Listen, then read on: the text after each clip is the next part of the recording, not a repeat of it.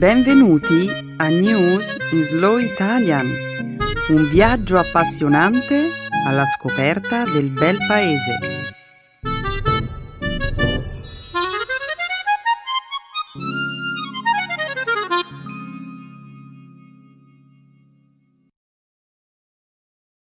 Oggi è giovedì 28 aprile 2016. Benvenuti al nostro programma settimanale News in Slow Italian. Ciao Benedetta, un saluto a tutti i nostri ascoltatori.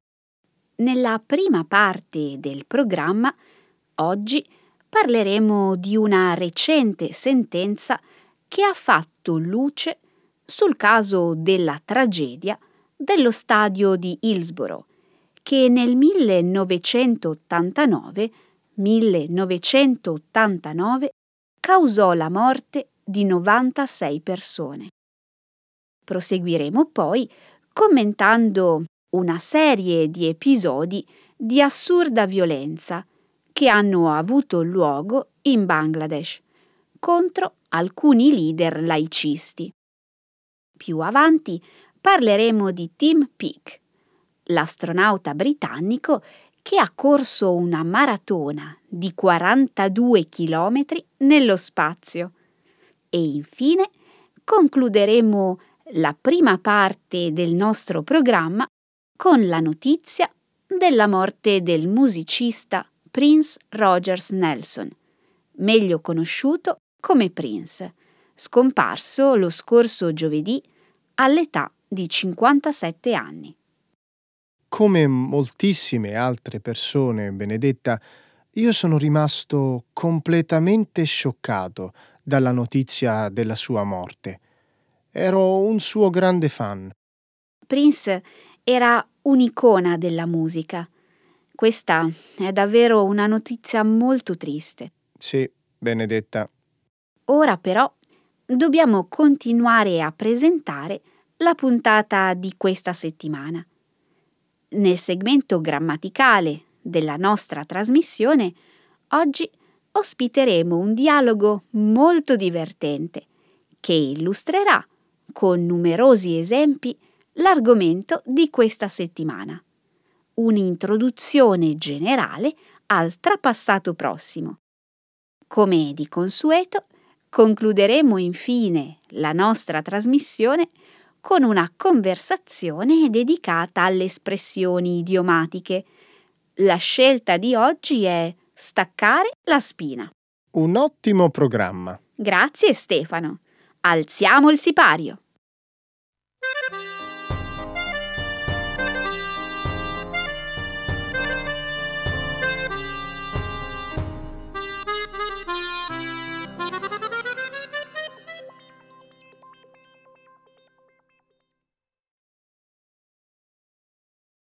rivelata dopo 27 anni la verità sulla tragedia dello stadio di Hillsborough.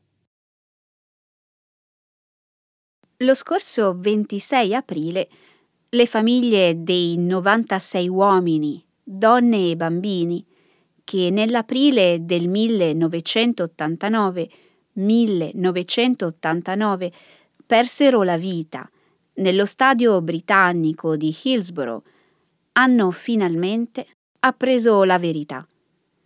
I giurati dell'inchiesta hanno stabilito che le vittime sono state illegalmente uccise e hanno indicato la polizia, gli organizzatori della partita e altri soggetti come responsabili del disastro. La tragedia ha avuto luogo nel corso della semifinale di FA Cup tra il Nottingham Forest e il Liverpool, allo stadio di Hillsborough, nella città di Sheffield. L'insufficiente pianificazione dell'evento e l'inadeguatezza della struttura costrinsero un folto gruppo di tifosi del Liverpool ad accalcarsi fuori dal campo prima dell'inizio della partita. A quel punto la polizia del South Yorkshire decise di aprire i cancelli di uscita in modo da consentire ai tifosi di entrare nello stadio rapidamente, provocando così un fatale ammassamento di persone nelle tribune centrali. All'indomani della tragedia, la polizia cercò di insabbiare gli eventi per proteggersi. I tifosi del Liverpool vennero accusati di aver aperto i cancelli e molte dichiarazioni rilasciate da alcuni agenti di polizia e dalle famiglie delle vittime vennero modificate. L'inchiesta iniziale venne completata nel 1991, 1991 con una sentenza che parlava di morte accidentale. Le famiglie delle vittime, tuttavia, non vollero accettare i risultati e avviarono una campagna affinché le prove venissero riesaminate. L'iniziativa portò alla formazione di un gruppo di indagine indipendente e alla decisione di avviare una nuova inchiesta. Finalmente una sentenza che corona una battaglia durata 27 anni e rende giustizia alle 96 vittime della tragedia e alle loro famiglie. Risulta difficile immaginare la forza necessaria per portare avanti una campagna di questo genere per così tanto tempo. Una lotta contro il potere della polizia, il governo e persino alcuni settori dei media. I familiari delle vittime non avevano scelta. Dovevano continuare a lottare. In gioco c'era la reputazione dei loro cari.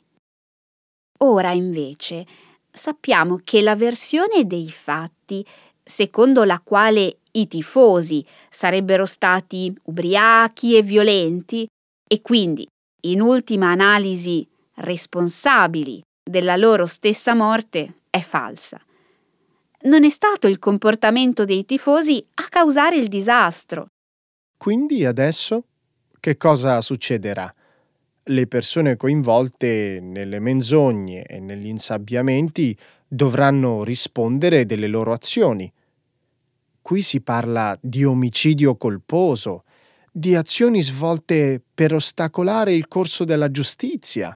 Sì, le conseguenze legali della tragedia sono ancora da definire.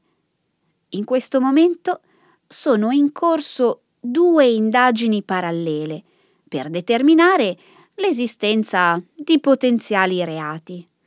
Ma le famiglie dovranno attendere la fine dell'anno per vedere se verranno effettivamente individuati dei responsabili per quelle morti. Beh, perlomeno alla fine è emersa la verità.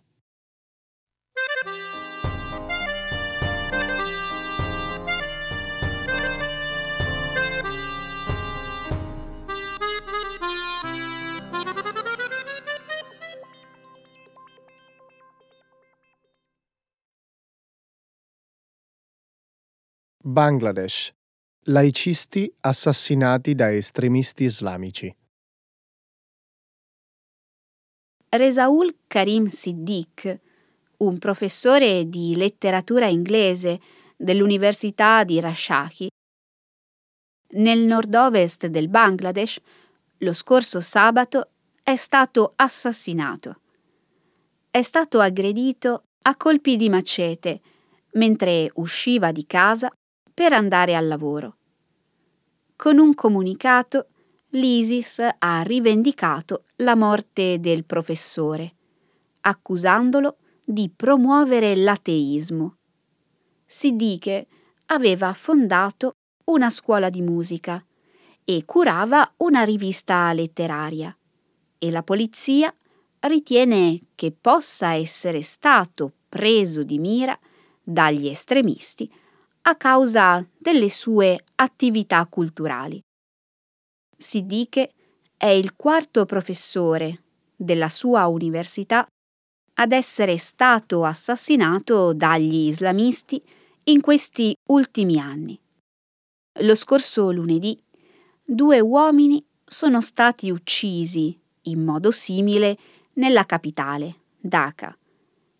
Le vittime sono state identificate come Xulas Manan, un attivista per i diritti gay che lavorava per l'agenzia statunitense per lo sviluppo internazionale, e il suo amico Tanei Mahumder.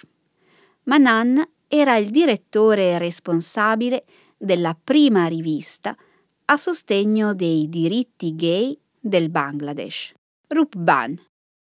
Il ramo locale di Al-Qaeda ha rivendicato la responsabilità degli attacchi, accusando le vittime di praticare attivamente e promuovere l'omosessualità.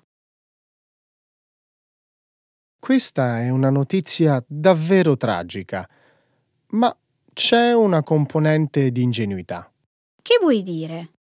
Mannan e i suoi amici avevano creato la rivista con l'obiettivo di diffondere la tolleranza. Erano convinti che se un numero sempre maggiore di gay bengalesi avesse dichiarato apertamente la propria omosessualità, la società avrebbe finito per accettarli. Ma, Benedetta, l'opinione pubblica in Bangladesh continua a vedere l'omosessualità come un crimine. Sì, la situazione attuale è molto pericolosa. I recenti omicidi hanno generato un'atmosfera di terrore nella comunità gay del Bangladesh. Ma in realtà gli omosessuali non sono gli unici ad avere paura. Recentemente sono state prese di mira anche altre categorie. Dal 2013 almeno 20 persone, professori, scrittori e blogger di ispirazione laica, stranieri ed esponenti di alcune minoranze religiose sono state uccise in una serie di attacchi messi a punto da gruppi militanti islamici.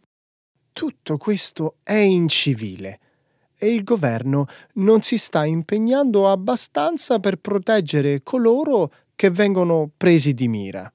Lo so, lo so. Il governo dice di avere la situazione sotto controllo, ma andiamo. C'è qualcuno che ci crede davvero? Sì, in effetti gli estremisti in Bangladesh si sentono invincibili. Possono uccidere impunemente e vorrebbero che il Bangladesh diventasse uno Stato di tipo islamico. La tensione sta montando, Stefano. Gli omicidi si moltiplicano e la lista delle persone che potrebbero essere in pericolo si sta ampliando.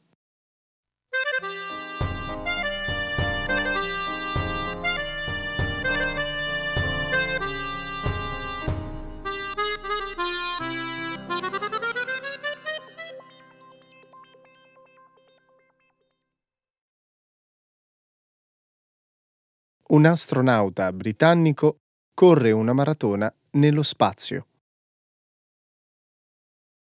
La scorsa domenica l'astronauta britannico Tim Peake ha completato una maratona di 42 km mentre era a bordo della Stazione Spaziale Internazionale.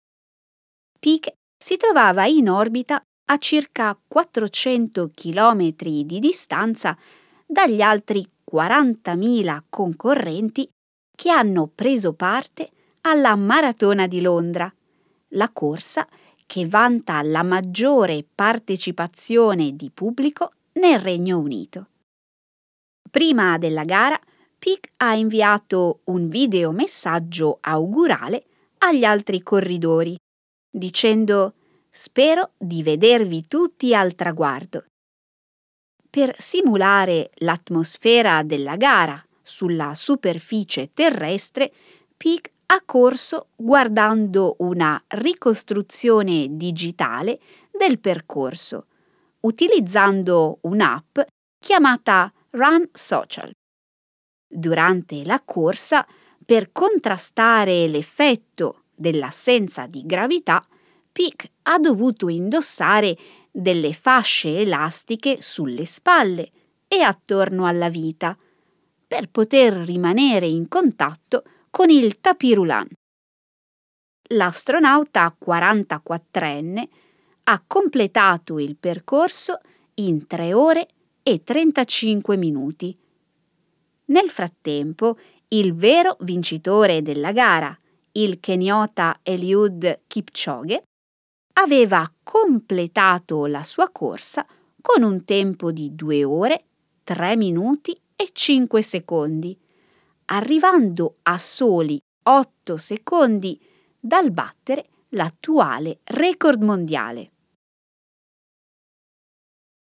Secondo me, il vero vincitore della gara è stato Pic e dovrebbe essere lui a detenere il record del mondo in questo momento. Pensa un po'. Mentre lui correva quei 42 chilometri, la Stazione Spaziale Internazionale ha percorso quasi 100.000 chilometri. Allora sì, che potremmo davvero parlare di un record fuori dal mondo, vero? Senza contare il fatto che la Terra è in costante rotazione. Ci avevi pensato?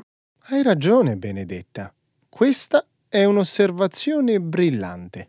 Ad ogni modo, una corsa a gravità zero è un'esperienza completamente diversa da quelle a cui siamo abituati.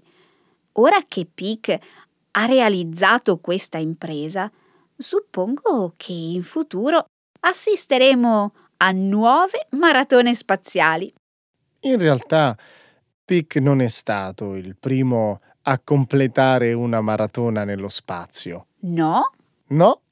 Nel 2007 l'astronauta americana Sunita Williams ha concluso la maratona di Boston mentre si trovava a bordo della stazione spaziale. Williams ha anche partecipato al primo triathlon nello spazio, utilizzando attrezzature per l'allenamento alla resistenza calibrate in modo speciale per simulare il nuoto. Oh, non lo sapevo. In ogni caso, Peak secondo il Guinness World Records, ha segnato un record per la più veloce maratona nello spazio. Sono d'accordo con te comunque. Praticare una regolare attività fisica è molto importante per gli astronauti che si trovano nelle stazioni spaziali, dato che l'esposizione a lunghi periodi di assenza di gravità può causare molti problemi di salute. In effetti, incoraggiare le maratone spaziali può essere un'idea davvero intelligente.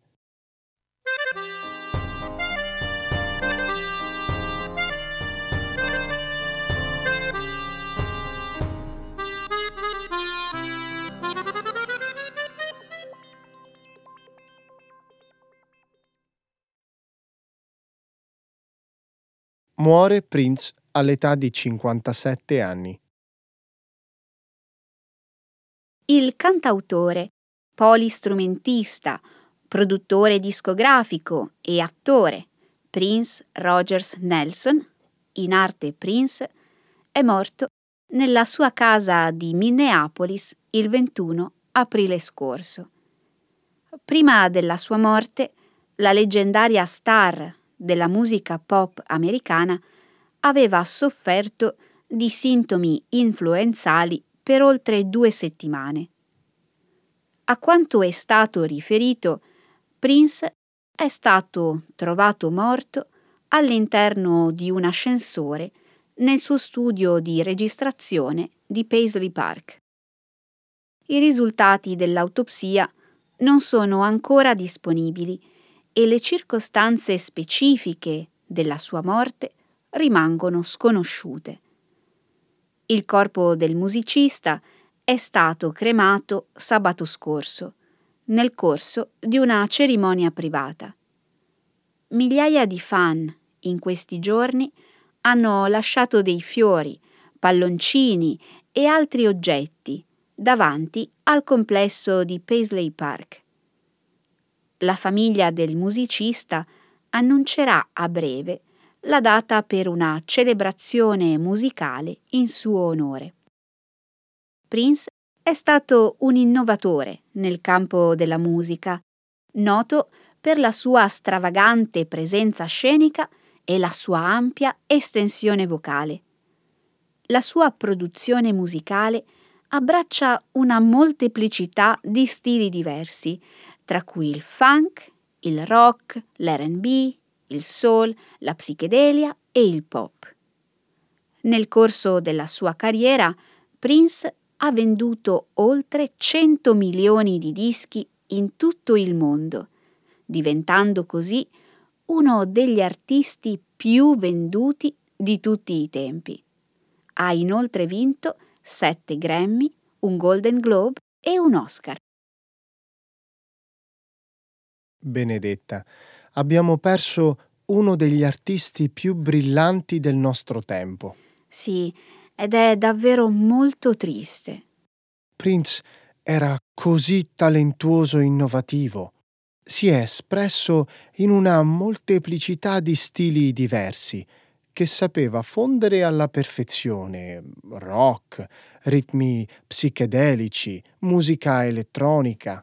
Quali sono le canzoni che ricordi di più, Stefano? Oh, ce ne sarebbero così tante. Little Red Corvette, When Doves Cry, Let's Go Crazy, Kiss, The Most Beautiful Girl in the World. Oh, vedo che anche tu sei una fan. Oh sì, Stefano. Allora sarai probabilmente d'accordo con me sul fatto che Purple Rain, il film e album del 1984, 1984, è stato uno dei suoi migliori lavori. Oh sì, certo, sono d'accordo. Ora vorrei leggerti quello che ha scritto il presidente Obama in occasione della sua morte. Sono pochi gli artisti che hanno influenzato così nettamente il suono e la traiettoria della musica popolare, toccando il cuore di così tante persone con il loro talento. Obama ha anche aggiunto è stato un virtuoso strumentista, un brillante frontman e un performer elettrizzante. Uno spirito forte sa trascendere le regole, ha detto Prince una volta, e non c'è mai stato uno spirito più forte, audace o creativo del suo. I never meant to call you in your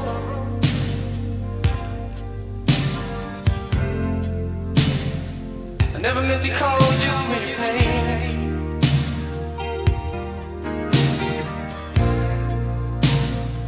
I'm the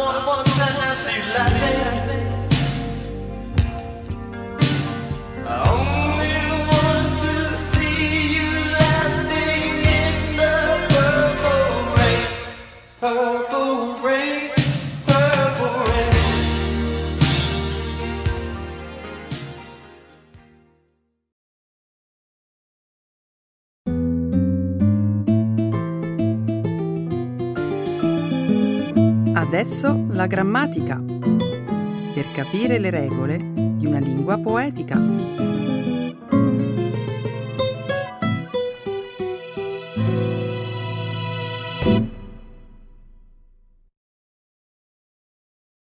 General Introduction to the Trapassato prossimo.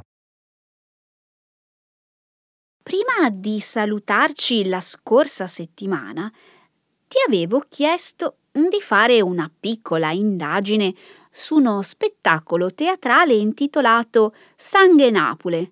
Beh, l'hai fatta? Eh, mi avevi detto questo? Scusami, ma non ricordo questa conversazione. ti avevo persino anticipato che oggi avremmo parlato di uno dei più grandi misteri religiosi di Napoli. Non ricordi? Assolutamente no. Ma sei sicura di averlo chiesto proprio a me? Sicurissima. Non so che dire. Dovevo essere davvero distratto.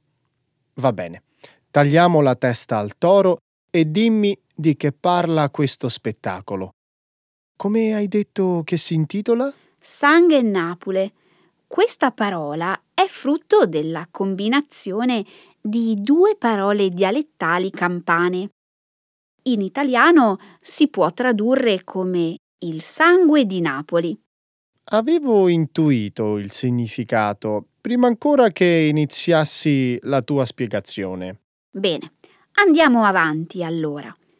In questo show teatrale il giornalista Roberto Saviano e l'attore Mimmo Borrelli raccontano le tradizioni e le leggende di Napoli attraverso il culto del santo patrono della città. San Gennaro. Esatto. Un santo, secondo i protagonisti, che non giudica ma soccorre, che è lo spartiacque tra il bene e il male, un'entità divina alla quale si può chiedere tutto.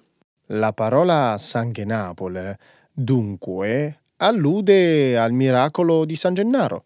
Esatto. Un evento, secondo me, in cui la religione e la superstizione si fondono. Lasciamo perdere lo spettacolo teatrale e parliamo brevemente di questo fenomeno. Spieghiamo di cosa si tratta. Inizia tu. Nella Basilica di Santa Chiara a Napoli è conservato in un'ampolla quello che secondo i fedeli era il sangue del santo, sangue che diverse volte all'anno cambia stato, certe volte solido, altre volte è liquido. Che strano fenomeno. E tu credi nei superpoteri della reliquia? Io sono totalmente scettica e accetto l'ipotesi di alcuni studiosi che considerano il miracolo di San Gennaro come un trucco alchemico. E tu cosa ne pensi? Sono d'accordo con te. Ti faccio un esempio.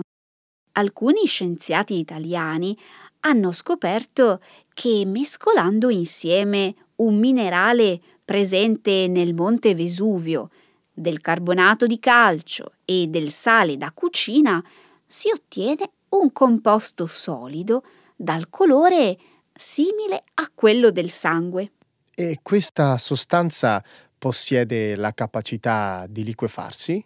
Ma persino la Chiesa esprime perplessità sul miracolo di San Gennaro, ma per tenere buoni i fedeli mantiene un atteggiamento neutrale. Eppure io ho letto che alcuni esami spettrografici proverebbero la presenza di sangue nelle ampolle. Sì, questo è vero. Un fisico francese, però, ha ipotizzato che insieme al sangue nell'ampolla ci siano delle sostanze naturali sensibili al cambiamento di temperatura. Beh, se la scienza arriva a conclusioni diverse e le autorità religiose non permettono esami chimici sul composto, eh, il miracolo di San Gennaro è destinato a rimanere per sempre un mito della cultura napoletana. Sì, un santo a cui si può chiedere tutto, persino di essere la fonte di ispirazione di uno spettacolo teatrale. Ecco le espressioni, un saggio di una cultura che ride e sa far vivere forti emozioni.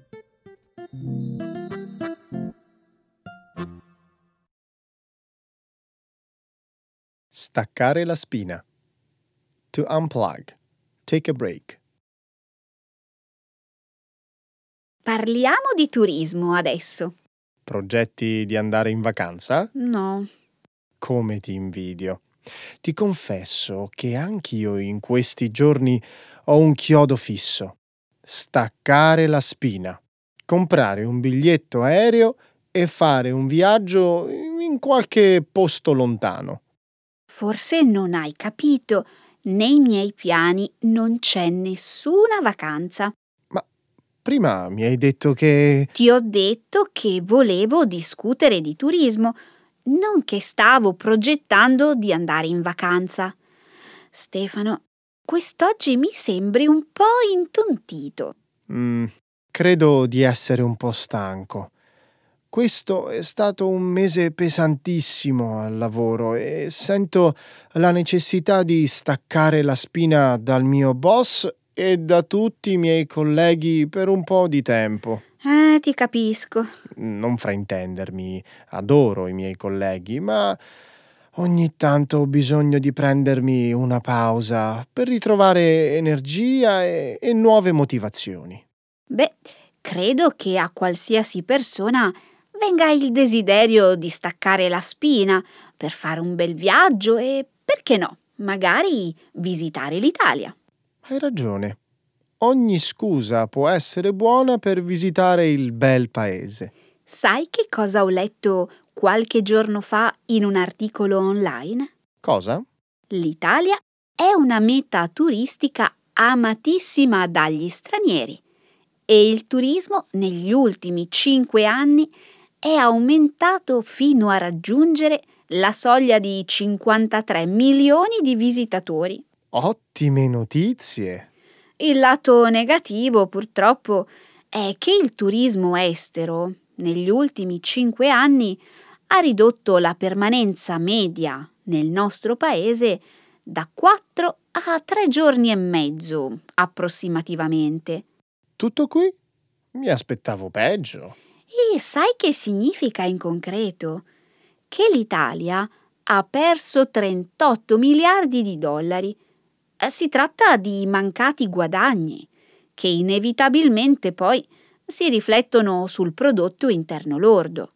Dunque, meno tempo i turisti restano in Italia e minore sono i guadagni. Esatto, perdite di denaro che hanno fatto scendere l'Italia dal settimo all'ottavo posto della classifica mondiale dei paesi che traggono profitto dal turismo. E, e, quali sono i paesi che traggono i maggiori benefici economici dal turismo internazionale? Primi sono gli Stati Uniti, seconda è la Cina e terza è la Germania. In termini monetari, il contributo del turismo all'economia italiana è pari a circa 76 miliardi di dollari, mentre agli americani frutta ben 488 miliardi. Ma gli Stati Uniti e la Cina sono paesi grandi. Meglio fare il confronto con la Germania, che probabilmente ci supera di poco. L'incidenza del turismo sul prodotto interno lordo tedesco è pari a 130 miliardi di dollari, una cifra che è quasi il doppio di quella italiana. Posso dire una cosa? Non so a te, ma a me questi numeri iniziano a mettere un po' di agitazione. Eh, facciamo una cosa, stacchiamo la spina.